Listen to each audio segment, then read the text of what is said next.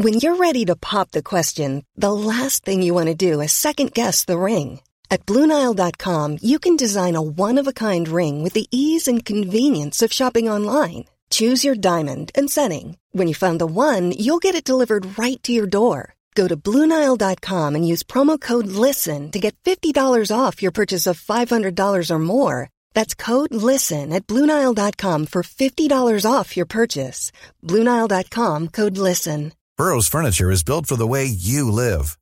From ensuring easy assembly and disassembly to honoring highly requested new colors for their award winning seating, they always have their customers in mind. Their modular seating is made out of durable materials to last and grow with you.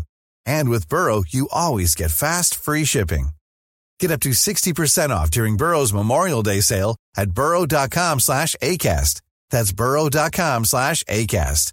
burrow.com slash ACAST. D I V O R C E. Do recent court cases spell out a changing attitude towards lifetime maintenance awards in the English divorce courts? Daniel Godfrey, who recently separated with his former employer, the Investment Association, argues that fund managers need to simplify their fee structures in his first FT Money column. We're joined by FT Money columnists and Fundsmith CEO Terry Smith, whose company has just celebrated its fifth birthday, but which of his investments has produced a 600% return? And our adventurous investor David Stevenson has a few websites of wonder which he will reveal to canny investors. Welcome to The Money Show, the FT's most popular weekly podcast. I'm Claire Barrett, and I'll be giving you all the week's money news in downloadable form with the help of FT Money investment columnists Daniel Godfrey, Terry Smith, and David Stevenson, plus our special studio guest, Suzanne Kingston, partner at Withers, the law firm. Firstly, breaking up is hard to do, so the song goes, but for high earners, the expense of lifetime maintenance payments to their former spouses can be hard to afford. There is increasing evidence that divorcees with a second family are deferring retirement and continuing to work to provide for their first spouse while supporting a second. When the children have grown up, many might dream of telling their ex to get a job, but it appears that the courts now have some sympathy. I'm joined in the FT studio by Suzanne Kingston, partner at Withers, the law firm. Suzanne, thanks for joining us today. Great to be here. Well, four words that will put fear into the heart of any middle aged city executive a joint lives maintenance order. What does this actually mean? It means, as it says, maintenance for life. And London is seen very much as the divorce capital of the world because of that feature. In many other places, there's maintenance limited for a strict term. For example, if you were to cross over the border to Scotland and have a divorce in Edinburgh, it would be a three year term and it would be unlikely that that could ever be extended. Whereas in London, if they award 50,000 worth of maintenance payments per year, per se, that would go on indefinitely. Yes. Now, there's evidence emerging that the English divorce courts are less keen on making this type of award nowadays. Yeah, there have been a couple of interesting cases this year. One really grabbed the headlines. That was the case of Wright and Wright, in which the judge famously said to the wife, or so it was reported, that she should get a job. Actually, I think the reports weren't quite right, mm. insofar as it was a variation of maintenance case, and the wife in that case had been told several years before that it would be helpful if she started moving towards independence and get a job, and she hadn't done anything about it. And I think that was the thing that really annoyed the court in that scenario, right. and thus the headlines. Um, the other case that's very significant is the case of NS and SS. In that case, the judge explained what maintenance was for, and in particular said that it was effectively a transition to independence. Right. And so a wife shouldn't think that it was a right that she should have lifelong maintenance. It was a facility to enable her to transition to her own independence. Right, well, lots for ex husbands and ex wives to be thinking about there. But this movement, is it perhaps a recognition from the courts that modern life is changing and that divorcees are likely to start a second family? I think possibly so, and also recognition that a number of women have worked previously before they got married and could get back into a career later on. Although how easy that is practically, I think is up for debate. If you haven't worked mm. for a number of years, it's quite hard to envisage getting back into the workplace when you're 45, 50, 55. And the courts do take note of that. And do you think there could be a rise in breadwinners who've previously been ordered to pay joint lives maintenance orders to come back to court to try and reduce the amount or even stop the maintenance? Yes, I can really see that. I can see that if you've got a second family, there's pressure perhaps from your second family to think about whether or not you should be paying what you've been ordered by the court to pay your first wife. There have been a number of cases in relation to that, and I think the courts see it very much as a balancing act uh, without really saying where the primacy lays, who should really get the award. So I think it's a question for the court to establish what's available for both families and perhaps ultimately say to both families, you have to cut your cloth accordingly to make mm. sure the money goes around. Well, thanks very much, Suzanne. And you can read FT Money's cover feature telling you everything you need to know, whether you're an ex husband or an ex wife, about these issues this weekend. Still to come on the show, we reveal Terry Smith's top performing share of the past five years, and here's a clue it's not a pharmaceutical company. Before that, are you unhappy with the level of fees your fund manager is charging? This week, City regulator the Financial Conduct Authority has announced it will probe the asset management sector, focusing on value for money, the bundling of services, and the activities of investment consultants. This will be music to the ears of Daniel Godfrey, former boss of the Investment Association, who sought to tackle some of these concerns before he was forced out by powerful members. In the first of a series of columns for FT Money about the fund management business, he has fees and charges in his sights this week. Daniel, thanks for joining us today. In your column this week, you say that costs and charges levied by fund managers appear to be designed to confuse the consumer. Why is this? Well, I'm not sure that uh, you could say that costs and charges are actually designed to confuse the consumer, but what clearly is the case is that the effect of a very complicated cost and charging structure does confuse consumers, mm. uh, and that's not good for them. And really, the, the evidence for this is that funds have a large number potentially of different lines of cost, different types of charges, and different funds and different managers do these in a different way. And of course, that makes it very difficult for consumers to really get under the bonnet if they want to, to understand what's going on to, and to compare like for like. So, for example, the primary charge that uh, an investor would think about when buying a fund would be the annual management charge. But there may be a number of other types of costs and charges borne by the fund on top of that annual management charge, such as custody fees, registration fees, audit fees, and so on. Sometimes these are wrapped up into a single admin charge, and sometimes these admin charges are actually profitable in the same way that the annual management charge is. Other fund managers will run these admin charges in a way that's designed just to pass on the costs uh, that are being borne by the fund manager in this case in order to provide services above and beyond the pure investment management. And so it's very difficult to get to the bottom of it and it's almost impossible to compare and that makes making intelligent choices much harder. So, what's the solution? Well, I think first you have to accept the fact that there are no perfect answers to very mm. uh, complex situations. But that doesn't mean that you can't find better solutions and, in fact, good solutions, which would give investors ways of comparing funds and ways of understanding what they're getting for what they're spending. One of which, uh, and I think perhaps the most profound of which, would be for fund managers to bundle all the costs of running the fund, what I would describe as the operational costs of uh, running the fund. So, cost of paying their fund managers, their rent, their lighting, their heat, the ancillary services such as custody, registration, the audit fees, and so on. To bundle that into a single charge and then for them to say, and we are now responsible for paying for everything required to run this fund. And in that way, you have a single number which is easier for people to understand and people can compare on that basis like with like. But I don't think that this single number should also include the costs of what we describe as transaction costs. These are the costs that you incur when you buy and sell shares, say in Marks and Spencers or British Telecom. Yeah. And the reason for that is you can't possibly know at the beginning of a year how much you're going to want to buy and sell shares during the course of the year. And you can't know what the precise costs of that is going to be. And I liken this a bit to having someone come in to paint your living room.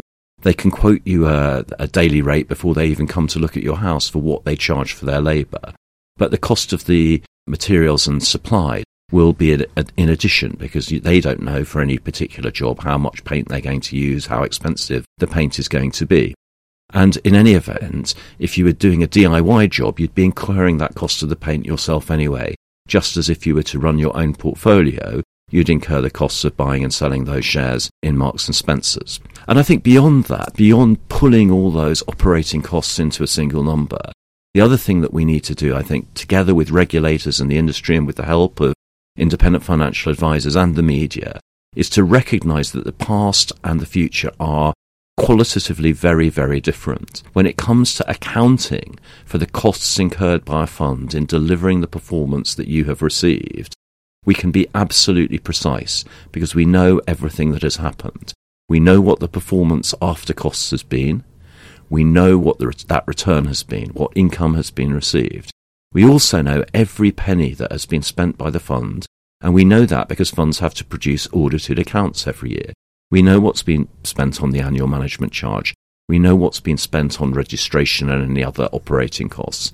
We also know how much has been spent on stamp duty when buying and selling shares and on the dealing commissions that funds have to pay when they buy and sell those shares, uh, whether it's in Marks and Spencers or British Telecom or anyone else. So a complete picture can be provided of what the costs have been in order to deliver the performance that you, the investor, have received. Looking forwards, we have a completely different situation. We don't know what the cost of the, even the annual management charge will be. It's set at a rate of 1%, of course, but that doesn't mean that if you've invested £100 on the 1st of January, the cost will be £1.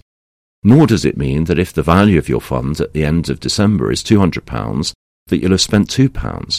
What you know is, and all you know, is the rate of charge will be 1% against what the value of the assets are in any particular moment. And so that's very, very uncertain.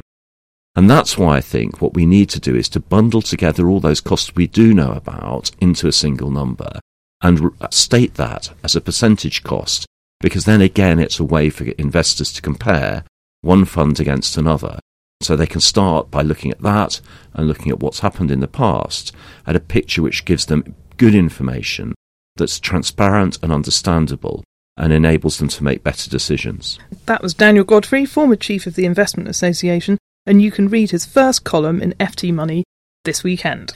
Five years ago, Terry Smith set up FundSmith, the fund management business with the aim of providing the best fund you could invest in with the highest return adjusted for risk. Well, Terry's on the line now. Thanks for joining us today. Pleasure. You argue that the investment community is obsessed with a range of unanswerable questions, whether this be when interest rates might rise or when the oil price will go up again, but almost never talk about investing in good companies. Why is this? Uh, I'm not sure, but uh, certainly there seems to be the assumption that you've got to be able to answer some of these, um, well, at least difficult to answer questions about macroeconomics mm. in order to be successful at investment. And, and I suppose I would argue that not only are they very difficult, if not impossible, to, to, to know with certainty what the outcome will be, but the more surprising thing is, I, I don't think anyone's ever proven any correlation between being able to predict these factors, like, you know, the, the simplest and biggest one, I suppose, is GDP growth. Huh? Yeah. I mean, how much do you hear about GDP growth or the lack of it or what it's going to be? and so on. Nobody's ever proved any correlation between that and the movement of asset prices, basically. So I suppose my answer to your question in the end is there's an assumption on the part of investors, and by that I don't just mean private investors, I mean the professionals who manage money on their behalf as well, the sort of fund managers and consultants and uh, financial advisors, that there is some connection between these macro factors that they all ponder and pontificate on and the outcome for investment. Whereas, actually, like a lot of things, people haven't studied it to see whether there actually is a connection. I, I can't see one. Now, in the past five years, obviously your fund's done very well, but what has been Fundsmith's best performing share, and what convinced you, in the first place, that it was a good company? Uh, Domino's Pizza uh, is our, our, best investment over the period. We've made over six times our investors' money uh, in Domino's Pizza. Uh, and actually, there are a whole host of factors that convinced me that uh, Domino's was, was a good company. It's got very high returns on capital, unsurprisingly, because it's a franchisor. So all the capital is really provided by the franchisees, the people who operate the stores. It converts uh, all of its profits, or actually a bit more than all of its profits, into cash. People sometimes think it's impossible, but it generates more than 100% of its profits in cash for the simple reason it pays people more slowly than it gets paid itself. So all of those convinced me that it was a good company, but there was one absolutely overwhelming thing, and it comes back to the sort of focus on good businesses. This Was it your love of an American hot? uh, no, no, oh, I'm, I'm not unfond of, if, that's, if there is such a word, of a pizza. It was the fact that the management themselves uh, obsessed about the quality of the food. Okay. You know, when answering questions about their relative success, because quite a lot of other fast food providers have struggled during this period, uh, most notably McDonald's, they would almost always invariably begin answering questions by the most important thing is the food. And I think that's extremely important. Uh, it's blindingly obvious, I think, when you when you say it, that companies that focus on getting their products to be the best that they can or the best out there are more likely to succeed than those that don't. Well, a very good analysis there, but good companies are often perceived by investors as being expensively rated. I mean, hmm. how much should price matter if you're a long term investor like you are? Very little, actually. Really, very little. There's a wonderful quote from Charlie Munger, who's Warren Buffett's business partner, who basically says if you're going to buy a company with very high returns on capital, the price you pay is relatively irrelevant. And if you work through the maths of it, it is. People often focus on is it a cheap share, is it an expensive share? If they're going to be long term investors, really they should focus on is it a good or, or is it a bad company?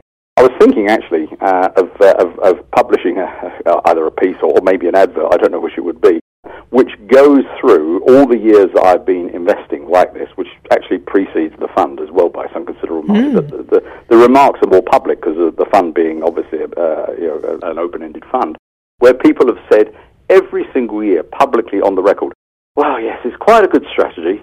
And it's worked quite well so far, but I think they're too expensive now. I mean, I think I can get, I can dig out several remarks by commentators of one sort or another, or investment advisors, every single year that I've been doing this. Well, we look forward to that piece. I mean, I guess they must be right sooner or later.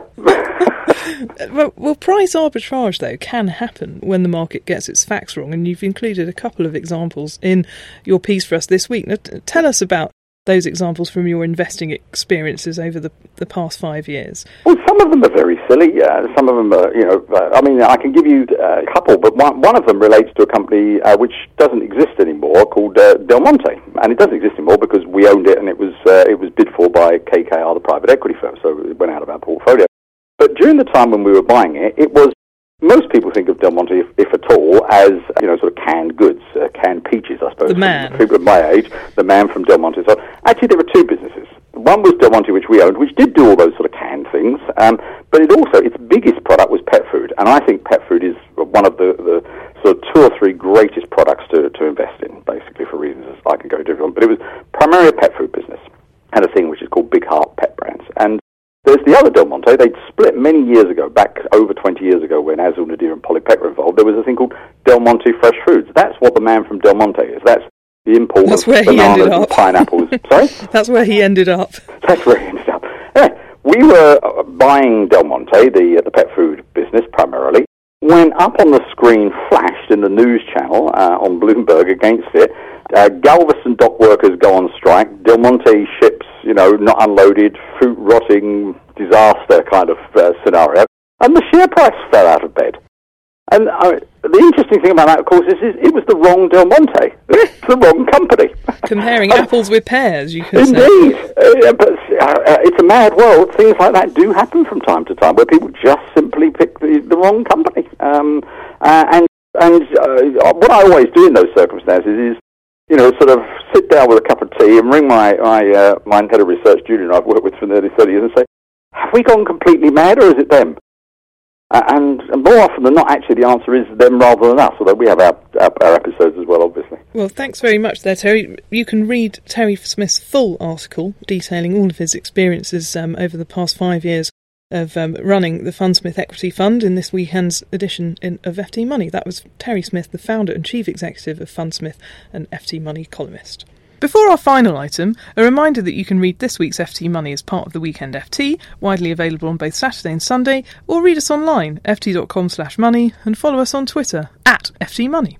Now, it's not just novel stock picking ideas that come across the radar of David Stevenson, our adventurous investor. He's also been scouring the internet this week in search of brain food for sourcing his eclectic range of investment tips. David, welcome to the studio. Nice to have you. Thank you. Firstly, tell us about a new value investing tool that you've found online, which carries the added attraction for our readers of being free to use. Well, we always like free stuff, don't we? Yeah. And I think I think the thing is as well with free stuff. Quite often you get a lot of free stuff, and it's, it's not much good. Actually, that's the problem. I mean, obviously you pay for quality like the FT, Of course. of course. And the problem is a lot of free stuff. It's just an agglomeration of information. And the thing that I always look for with a good free site is is, in, is kind of incisive analysis, something that you don't get anywhere else. And the thing about the particular challenge that I write about this week, or one of them I talk about, is asset allocation and value investing. Now, those two words don't necessarily go together, and they sound quite complicated, don't they? But asset allocation is simply trying to make sure that you've got the right kind of mix of kind of asset classes or kind of UK, US, Europe, that kind of stuff in your portfolio. And then values normally tended to be orientated towards stock pickers. Now, asset allocation, you tend to buy big funds, ETFs, and uh, value investing, you tend to buy uh, iconoclastic, idiosyncratic managers who buy individual stock. But that does come together in a new website from a fantastic American firm called Research Affiliates, run by a great analyst called Rob Arnott. And so he's built this asset allocation microsite. And what he's basically done is he's taken the best bits of kind of asset allocation, which is you've got to make sure you've got the right mix between fixed income and equities. You've got the right the right geographical mix as well. So he's taken those ideas, and then he's also taken these ideas about which of these individual asset classes represents good value. Mm-hmm. Yeah, and we sort of know that intuitively. When we talk about the FTSE 100, we quite often talk about you know the combined earnings of the FTSE 100 means that the PE ratio, price to earnings ratio, which is the kind of measure of value, is low or high, and it's quite low at the moment, and the dividend yield is quite high because shares haven't been doing too well in the UK versus the US. And so you apply that value thinking to a whole marketplace, and you could begin to put together a portfolio which is based around valuation ideas and be properly diversified. And he's done it on a website which does it in a very simple, interactive style. Nice charts, even I can get my head around after eh, without a cup of tea in the morning, and it sort of makes sense. A proviso you have to put to all of it is a massive, massive pinch of salt. In fact, a bowl full of salt is who knows what will happen in the next ten years. But based upon what he does is there's a valuation metric that goes behind it, which says how markets are valued in relative terms to something called the cyclically adjusted price to earnings ratio. It sounds complicated, but it does actually work. And over the long, long, long term, there's this does make sense because there's this idea of mean to reversion. And it simply is if something becomes horrendously overpriced over the long term, 10 years, it'll revert back to the mean and it will eventually it will underperform because it's expensive. And that's really the motivating idea behind it. It's cracking website, it's free, very easy to get your heads around, it's very well explained, and it's a great addition. I wish more investment firms would do it. Okay, so that one's research affiliates, but mm. you've also looked at another web pick based on well, more on reported facts, which is an aggregator yeah. called Vox. Yeah, that's what does that one. do? Yeah, yeah, absolutely. I, I, like aggregator websites because, and I think most ordinary investors use aggregator websites a lot because you want both the tables, the charts, the prices, but you also want some commentary. And bulletin boards, for instance, bulletin boards are a fantastic piece of the private investing landscape in the UK. And in fact, if you look at it, some of the most vibrant stuff comes out of the bulletin board. But the bulletin boards, I mean, bulletin board technology is really ancient. I can remember being, wow, you could just online kind of board where you can post messages. It's 15, 20 years old, a lot of this technology. So, how is Vox different? Vox is different because it takes the idea of social networking, social media. So, what it does, it takes the idea that actually most, much of the most interesting stuff out there is coming in off tweets. Okay. And, and so you, you agglomerate the tweets. And then this is the other crucial idea, which is that what's so powerful about Facebook, my daughter tells me, not that I'm a big fan of it, but she tells me the timeline idea that you get your timeline of stuff that's relevant to you which includes other messages. Facebook doesn't include tweets, but it, but that timeline idea could do. So You have a timeline idea of a company you're following, and you can see a timeline of all the comments about it. And you can also see in that timeline RNS results. You can see the charts and all the usual kind of stuff you sort of need. And that strikes me as quite an interesting idea because I don't know about you, but whenever I've tried to find out about a company, a particular company, I've gone to the really big bulletin boards that have got great traffic and great comments mm. on. I spend half of my time just fishing around trying to work out where the where the wretched comments are and what the interesting comments are. You have to go down the page, and you know it's, it's quite hard work. It's a lot of sifting for gold. a lot of sifting yeah. for not a lot of gold at the end of it. And what's quite nice about the Vox approach is it's kind of built for the Facebook generation in a sense that it's got that timeline approach. And I really like that. I think it's quite a neat way of doing stuff. And also, I mean, with the best in the world, I mean, ADVFN for instance, which is a great website, does very, very well in traffic. it, it is a bit messy and it is a bit old fashioned. Mm. But uh, this website absolutely does. You can go to it and you can really quickly look at it and you can get to what you want. And I think that's really important because we don't have a lot. We don't have hours to sit around trying to find out about our favourite companies. We've got 10 minutes. And that's where this approach comes in. It's very interesting. Well, thank you for spending some of the minutes of your day with us. That was David Stevenson, our resident adventurous investor, and you can read all about his column in this week's FT Money, including another website which links an old city name with a new method of investing. Well, we'd love to know what you think about fund manager fees, the changing nature of divorce settlements, or about money matters more generally. You can get in touch with us via email. Our address is money at ft.com, or you can tweet us at ftmoney, and you can leave comments at the foot of individual articles on our website at ft.com slash money. There's just time to tell you what else is in this weekend's edition. We will be looking forward to what's in next Wednesday's autumn statement and what it could bring for investors. Plus, we've shared tips from our sister publication, The Investors Chronicle, and the latest director's deals. The Money Show is produced and edited in London by Naomi Rovnick. We'll be back next week, but for now it's goodbye from me, Suzanne Kingston, Terry Smith, Daniel Godfrey, and David Stevenson. Goodbye. Small details are big surfaces. Tight corners are odd shapes. Flat, rounded, textured, or tall. Whatever your next project, there's a spray paint pattern that's just right. Because Rust-Oleum Custom Spray 5 in 1 gives you control with five different spray patterns. So you can tackle nooks, crannies, edges, and curves without worrying about drips, runs, uneven coverage, or anything else. Custom Spray 5 in 1. Only from Rust Selling a little or a lot? Shopify helps you do your thing however you cha-ching. Shopify is the global commerce platform that helps you sell at every stage of your business. From the launch your online shop stage to the first real life store stage, all the way to the did we just hit a million orders stage. Shopify is there to help you grow. Shopify helps you turn browsers into buyers with the internet's best converting checkout. 36% better on average compared to other leading commerce platforms because businesses that grow grow with Shopify. Get a $1 per month trial period at Shopify.com slash work. shopify.com/work.